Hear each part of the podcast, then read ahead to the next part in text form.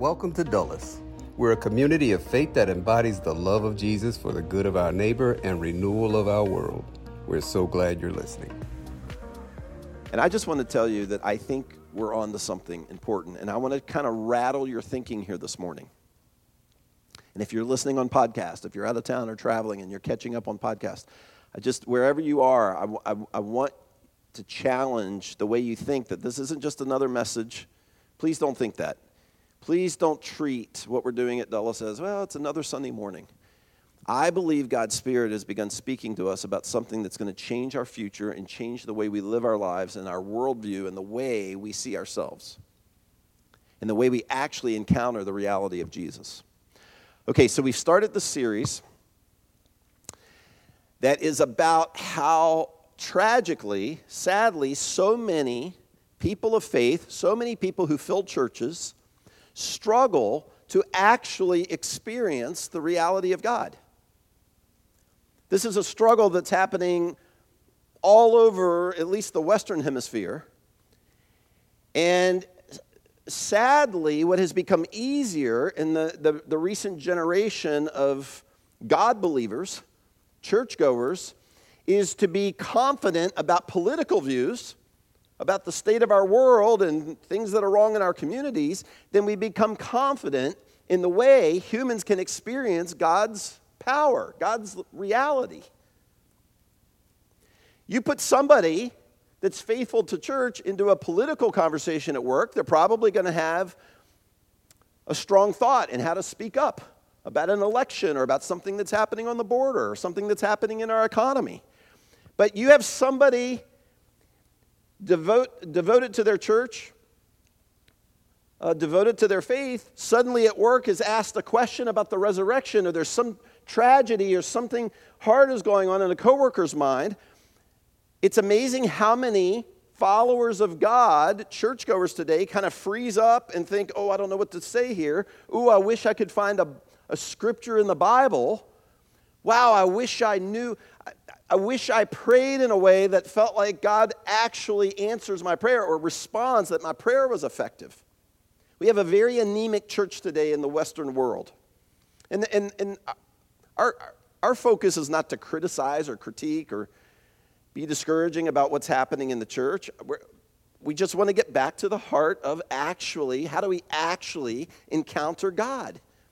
Every week, every day. How do we have neighbors in crisis and have an instinct in us? Oh, I, I think I think I have an idea of something that may encourage them. I think God's Spirit is saying, hey, don't turn on the TV this evening yet. Go across the street and check on the person. Hey, at work, the person who's really struggling with crisis of faith or worldview, I, I, I want to invite them to lunch. I, there's something in me that I believe it's not only changed my perspective of the world, I believe God's done something so real in me that I can actually share his reality with someone else. Where we actually live life hearing God's voice, knowing what his voice is like. We, we are so influenced by Scripture, the words of God and His story in Scripture. It's not that we're becoming more familiar with this religious book and these wise sayings, it's that we've allowed God's words to so change us. Paul says this in Romans. We're actually changed, we're transformed by the renewing of our mind. We're now thinking the way God thinks because we're so absorbing His words. I'm so in community regular community with other followers of Jesus. I'm hearing God, I'm seeing God at work in us. I see God using me in ways I can't even explain. You were designed for this, you crave it. Whether you know it or not, your deepest, longest craving is to walk in the presence of God and see the life and love and power of God not only in you, but, but come out of you to others. Technology executives, this is ultimately what they crave. They may, they may not know it. Athletes, designers, engineers, scientists, this is what all of us are ultimately craving. Is to be what we were designed to be. Now, the NBA Finals just, just happened. And my dad's here today uh, on Father's Day. And dad and I try to go to a college basketball game at least once every winter. Amy played high school basketball. So, you know, we, we, we've seen this, what I'm about to describe. We've seen it happen a lot, and you've probably seen this on TV or when you're at a game. Uh, and, and if not, maybe, maybe more in college football, like the national championship, the Dr. Pepper, you know, the throwing the football halftime challenge. At a lot of basketball games, especially big games, it's not uncommon that when halftime happens, they'll, they'll just pick a random person out of the stands to come down to the court and shoot like five foul shots in, in 20 seconds or three three pointers in 30 seconds for some crazy prize. You know? At, at, at, less meaningful games, it might be like Chipotle for a year or something, but, but it can be like $10,000. At big games, it could be like $50,000 or $100,000. And, and when this happens, when you notice this happen, if you're at home and it's halftime and you're headed to the kitchen to get food or to take a bathroom break, and you see, like, oh, they're starting to pull somebody out of the stands, they're going to shoot, it, we freeze. And we, we stop and we want to watch what's happening. And I guarantee, I know that what, you're, what, what you don't think, it's, I don't think this either. You don't think, hmm, I wonder if this lady is a Republican. Or I wonder if the person they pulled out of the crowd is a Democrat. Or I wonder if this guy, this guy's probably a jerk. We don't think that. We think vicariously. It's our instinct. In moments of opportunity, we see a human that has an opportunity to step into something remarkable. You were designed in the Garden of Eden. Humans were engineered for these kinds of moments. We can call it heroic or something extraordinary. And so instead of going to the kitchen, we kind of freeze and we stop and we want to watch. And we start cheering for this complete stranger. Someone we've never met. We don't know who they are or what. We want to see this person, this human, step into the extraordinary. Now, let's say we, all of us, next basketball season, all just get in our cars and we go to a game we go right here to the University of Maryland to a game, or maybe we drive down 81 to Virginia Tech, or, or we go to UVA, or one of the, now I'm leaving out of school. People at GMU are going to be upset with me, or Liberty, so I'll name them all. Just, you know, any of the schools. We go to a game, and it's a big game. It's the ACC, it determines, you know, the, the, the ACC champ or something like that. And it happens to you. You randomly are chosen Pat, Sally, Lisa. And you, you know, and if you're going into the, oh no, the introvert, extrovert, like, oh my gosh, this is the worst thing that could ever happen to me, just, just think about the shot. You are called out of the crowd, the crowd goes crazy, you're up on the Jumbotron and you're coming down the, and you're thinking probably one of two things. You're probably thinking, like, oh crap, this is going to be a train wreck. This is not good. Um, because what you know, and no one else in the cheering crowd, you know, knows is you haven't shot a basketball in five years, in 10 years. You haven't shot a foul shot in over 10 years, or since you were in your 20s. Or maybe you've never even shot a basketball or a three pointer. Or you're thinking, holy moly, I think I might be able to do this. I was just shooting basketball on Wednesday with my kids. Or I was just after work in our basketball league playing. I was just goofing off at the foul line last weekend. I think I got a pretty good shot. That was a pun. I didn't mean that. That was a I think I've got, a, I think I've got an opportunity to go home with $50,000. If you're not ready, what you're going to do, your mind is going to slip into, and this is what we do as, as people who attend church, people who try to be faithful in church. It's, it's, the same, it's the same paradigm, it's the same mentality. What you probably do if you haven't been playing basketball recently, or you never was really into basketball, you probably go mentally into the trying frame of mind. I've got to try. I've got to try. I've got to try to pull this off. If you're not ready, you're going to try. And it's probably going to end in frustration. You're going to try. I, I got to try to, do I, do I arc it higher? Do I use two hands? Do I have, you're, I got to try to make this happen. Or, if you've been practicing, if you've been training, there's a pretty good chance you're going to go home with $50,000. We're going to be practicing, we're going to talk about practicing, putting into practice who Jesus was, what he's taught, who he is, what he's modeled for us, and practicing his power and his voice. And it boils down to either trying or training. We're either trying or training. Many people who attend churches, grew up in churches, believe we should be trying harder. We should be trying harder in our faith. We should try to understand the Bible harder. And it, this particularly happens when you're trying, you wait until moments where it matters. This guy at work just asked me a question. Dang, I got to try to come up with something in the Bible. I got to try to answer something that makes sense. And trying always leaves you in frustration. Always. It discourages you in your faith. You feel like, I didn't speak to that very well. We try to be a better person. You hear that a lot. Isn't faith about trying to be a better person? No, Jesus says you're going to fail. If you're trying to be a better person, you're going to end up discouraged every time. We try to hear God's voice. What we need to be is in training. We need to be practitioners because we're builders. This goes back to last week. This is why last week's time together on Sunday morning was so important. it's not too late to catch up. Our, our podcast is available to everybody. You were designed, and we see it in Genesis 1, you were designed to be a creator. We, unlike any other creature in the galaxy, in the solar system, on planet Earth, humans were designed by the Creator in His image. You are designed to create.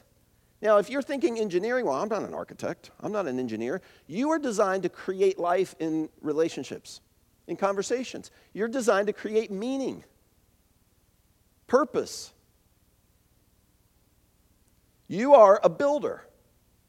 You're creating something, always. You can't help it. You may be creating something destructive. You may be creating a pattern that's unhealthy. You may be creating something that's beautiful. Jesus says, You and I are always building something. He ends the Sermon on the Mount, the most famous sermon ever spoken. The very last words of that sermon set the precipice for what comes in the New Testament, this massively major focus of the New Testament. Paul speaks to it. James, in his shorter letter, speaks to this. You are building something with your life, whether you're aware of it or conscious of it or not.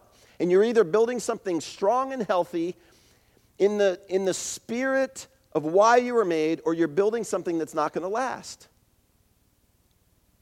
We are all building, we're all investing in creating a future. Your job is to image God. You were made in the image of God, and it's what you're craving. Not only to do, but to become. This is exactly why Jesus created the idea of a disciple. We think of disciples, we, when, you, when, when we say the word disciple, you probably think robes and Da Vinci paintings and fishermen. You know, I don't, I don't know what, what you think when you hear the word disciple. Jesus created this concept and it's exactly like the NBA final. It's exactly like the halftime basketball shot. A disciple either, a, a, a disciple is about stepping away from trying to be a religious person, trying to be good. And a disciple is called into training. I'm going to train, I'm going to follow the way of another to become more like them. The call to disciple was literally to follow me. Train, practice, be my apprentice. Today, you know, maybe that's a, a, word that lands a little better today. Apprentice. Oh, I know what apprentice is. We use that word in our, our workspaces. Disciple, apprentice of Jesus meant to replicate the disciplines, the practice of one. A disciple is one who practices. Now, let's go back to Genesis 1. There's a few things this morning, just a couple, couple things I want to point out that I think really help, again, set up where we're going this summer with the motivation and the clarity about why we practice. Why, on, why do I wake up early to spend time with God? Why do I go on prayer walks? Why do I open up Scripture and stick with it? And when I read something confusing, I don't give up, but I lean into my community. Why do I practice these things? And remain motivated to practice these things because it goes back to our purpose and why you were made. All right, so if we go back to the first two verses again in Scripture, in the Bible. In the beginning, God created the heavens and the earth. Now the earth was formless and empty. Darkness was over the surface of the deep, and the Spirit of God was hovering over the waters. A lot of theologians and Bible scholars will use language like uh, chaotic void. This is chaotic void that's being described here. There isn't vegetation yet. The waters haven't been separated from the atmosphere and the seas. And so, it, and it's interesting because God doesn't create chaos. God doesn't make broken things. So, what is happening here? In the second verse of the Bible, we're reading formlessness and darkness and emptiness. There's this sort of void that exists. But God doesn't make chaos. This explains that God is a designer who uses a creative process. There is a process of creation. Okay, we say, yeah, I get that. He wasn't finished yet. And what's staggering for so many of us who follow the way of Jesus is to learn that he, he didn't finish. Creation, we think of as perfect. There was no disease, there was no death, there's no, there's no arguments, there's no murder. Creation, the garden, it was just, it was, the earth was perfect. It was perfect in that there was no flaw, but it was not perfect in that it was complete. When God mandates humans with our calling, we are to com- continue the creation process in His image, where imaging God only shows more of the greatness of our Creator, of the source of life. So stay with me on this. God didn't actually finish creating because He turns to humans in the final phase of creation and says, Now you replicate life, manage all that I've created that is good and points to me, directly points to me. In me is the source of life. We see this progression of the creative process, even in the good. God says in day two, the, the, the, third phase of creation, is good. He keeps saying it's good. He evaluates, and then he gets to the, it's very good. We see progression even in that statement. This is why we live in a world where trees, you know, you wake up and there's a, a new tree in your backyard. It's not 80 feet, feet tall that morning. It sprouts out of the ground as a sapling and just grows. This is why humans are not born 180 pound talking adults. That's weird to think about. It's weird. This is why galaxies are expanding. In the universe, we know because of the super cool telescopes now, the universe is uh, expanding away from a beginning point. Astrophysicists are constantly talking about Genesis 1, whether they know it or not. The beginning point, they're trying to figure out now how did molecules and atoms burst into existence from this explosive moment. God, is a, God creates through process. And then he comes to you and me and he says, I want you to continue the replicating, the creating process. Where everything, if it's done, if it's done in his image, everything points to him. If it's done for our own power, it leads to destruction. It actually leads to decreating.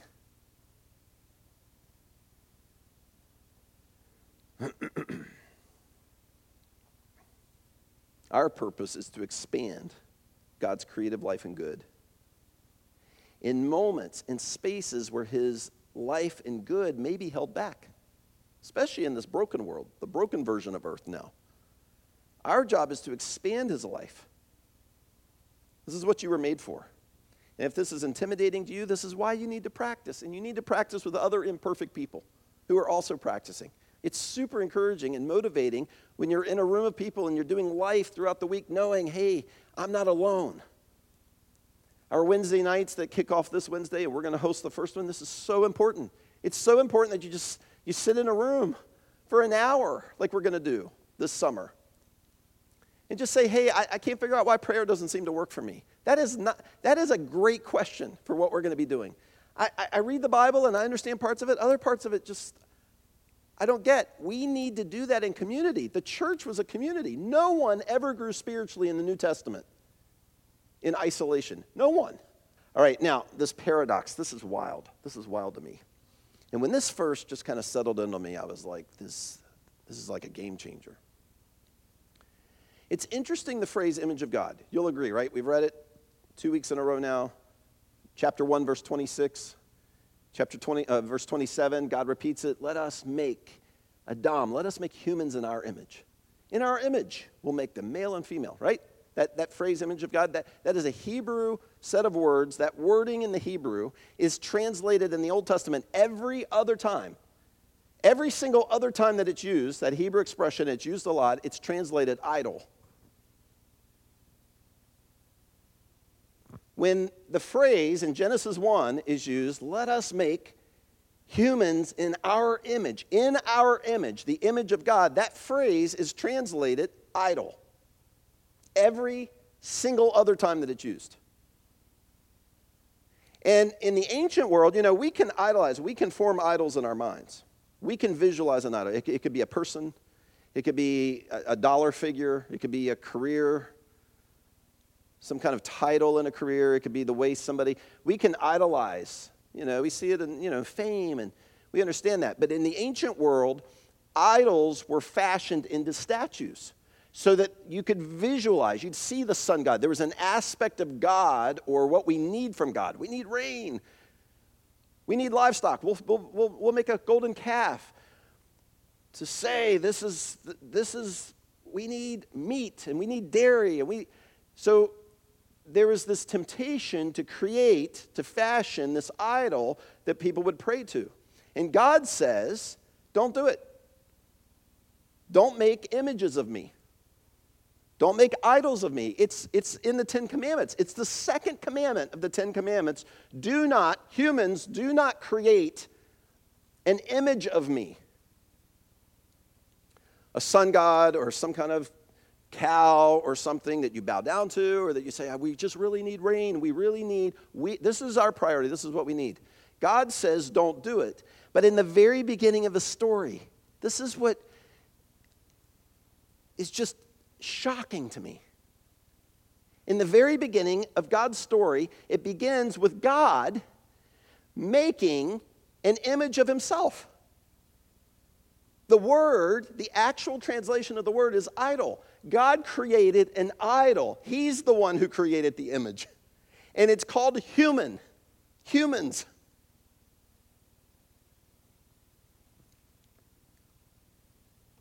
In my notes, I had the word wow. We are made to create in God's image, replicating Him in His life. But we are not supposed to create images of God because His images, His representations already exist. You and all people. Our purpose is to represent God on earth as His co creators. Tim Mackie, um, who helps lead the Bible Project, he wrote this, and I, I, I, we're going to put this on the screen. The point of the image, meaning humans, is to be in partnership with God. If the central part of God's story is that He became human, then God's vision of a perfect universe cannot exist without humans. God has chosen to not live without humans. If the incarnation of Jesus means anything about what God wants, it's that He wants His life completely bound up together intimately with humans. The story of the world is not complete until humans are fully united to God's own life and love. And Tim says this is so profound about God and the world. You and I were designed to create and manage heaven on earth. And you can fight it. You can say, Oh, I've done this thing. I don't even know if God loves me. You can say, I don't know much about the Bible. You can try your, to talk yourself out of it. I'm just telling you, deep in your psyche and deep in your soul, you're going to always come back to this craving. This is what you desire because it's who you were made to be. You were, desi- you were designed to, in friendships and conversations, in companies, creation of organizations, you were designed to image God, His character, His life, His love, His power.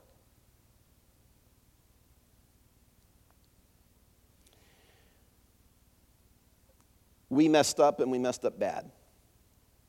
We chose, by chapter 3 of God's story in Scripture, by chapter 3, we chose to rule for ourselves, to subdue for our own control. And we began decreating. It devastated everything. We essentially forfeited the garden, which was the place of God's space and human space together, and we broke that. We stepped outside of God's presence, God's realm. The earth was amazing, it was beautiful, it was a, the beautiful expression of God's creative life that was supposed to be managed by us, where we would be responsible for the flourishing of, the replicating of life, and we forfeited that. We essentially left the garden. We removed ourselves from the garden, and humans have perpetually lived in this broken world ever since. You will certainly not die, the serpent said to the woman in chapter 3. For God knows that when you eat from it, your eyes will be opened and you will be like God. And she was already like God. She wasn't God. Adam wasn't God, but they were like God, designed to image him. And that's what's so deceptive about the lie of control and controlling our own lives. It gives us the sense that, oh, I know what's best, I know what's better. And the tree of life was this, this choice. I'm going to see God. I'm going to see His instruction. I'm going to see His words. I'm going to see His timing as life, good, perpetual love, me living in and thriving in His presence. Our purpose to rule over was never supposed to be for our own power or control. That is decreation. God didn't lose control, we did. We forfeited proper ruling over. And this is what leads to Jesus becoming our template. This is what leads to choosing to become a disciple, an apprentice, one who practices the behavior and thinking and prayer connection to the Father. This is why it matters so, so profoundly for us. Jesus became the template, our template in flesh and blood of what it is for you and I, what it looks like to image God. Jesus came not to start a religion, He came to renew what's broken, to renew humanity. And we now have Him as a template for getting back to who we were supposed to be. We have a template for becoming better at imaging God. And again, we're not using the word perfect, that's not our goal. Our goal is to become better and better at voicing God's heart, better at better at living out something of the power, the supernatural power at work in our neighborhoods or in a crisis that someone's in.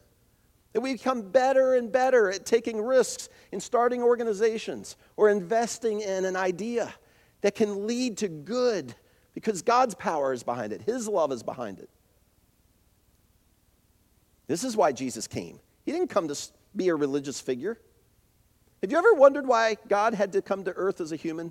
When I was a kid growing up in church, this always kind of baffled me. I was always like, why? Why did he become a human? Why didn't he just come and sort of hover in the sky for three or four days? And, and use maybe some reverb. You know, in the amp, he could have, in the clouds, he could have like used reverb where it just echoed a little more. And it was like, whoa, God is speaking and it's powerful. Or why didn't he come looking sort of like a, a Greek godlike kind of figure, this 20 foot figure?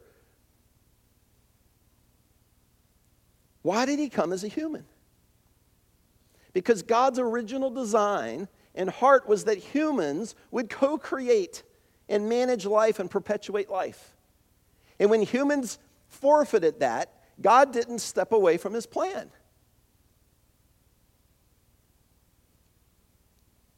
He wanted a human, at least one, that would be the image of God. And so he sent Jesus.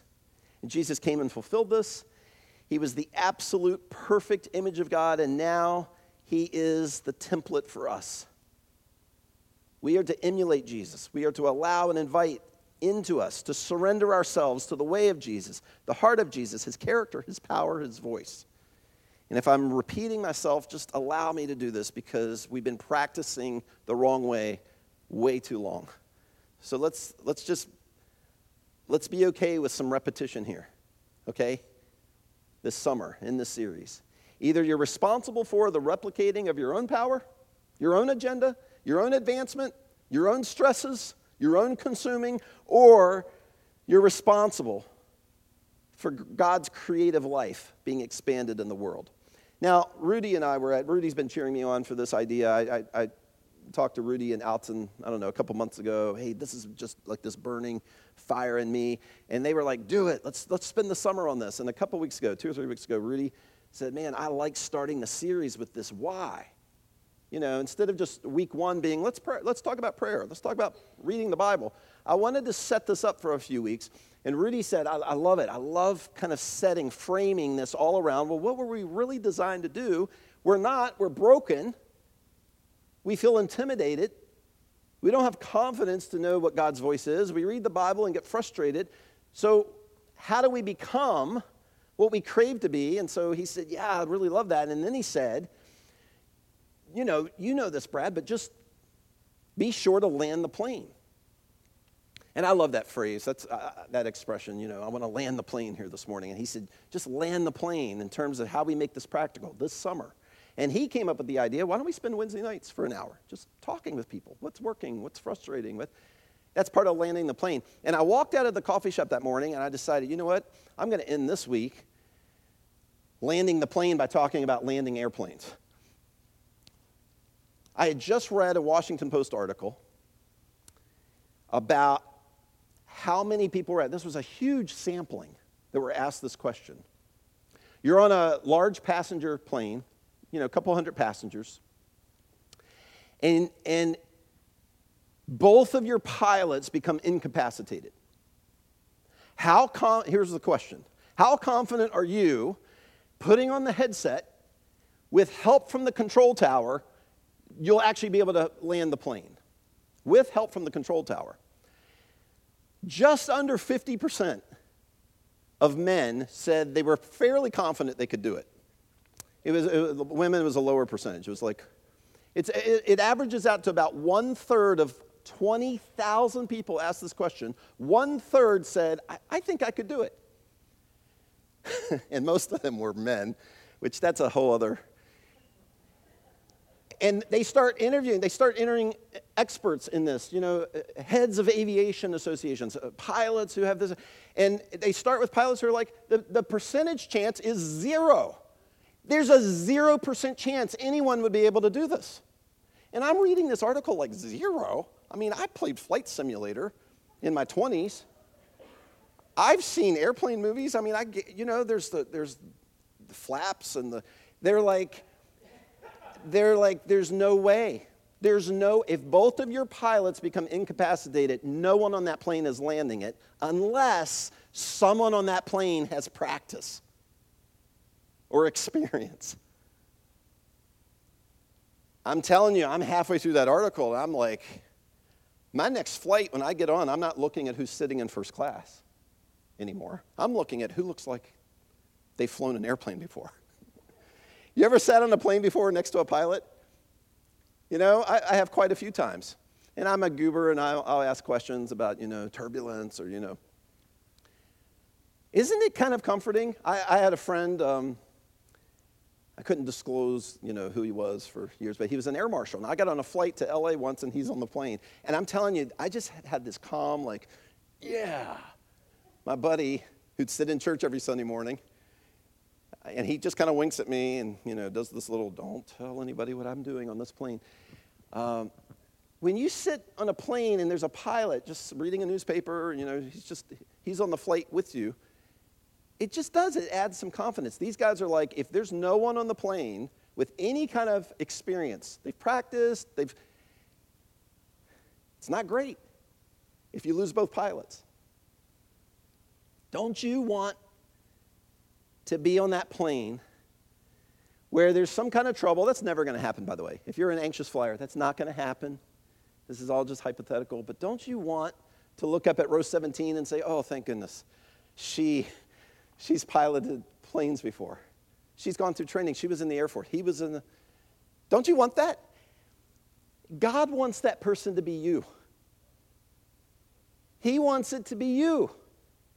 There are moments where you're going to get called down out of the stands, or you're going to be, that's a negative example with airplanes, but you're, you're going to be in this moment where you just wish, you wish you understood Scripture. You, un, you wish you understood prayer that doesn't work, prayer that's more self focused, prayer that's hollow, and prayer that actually opens up this portal to affecting the world around you.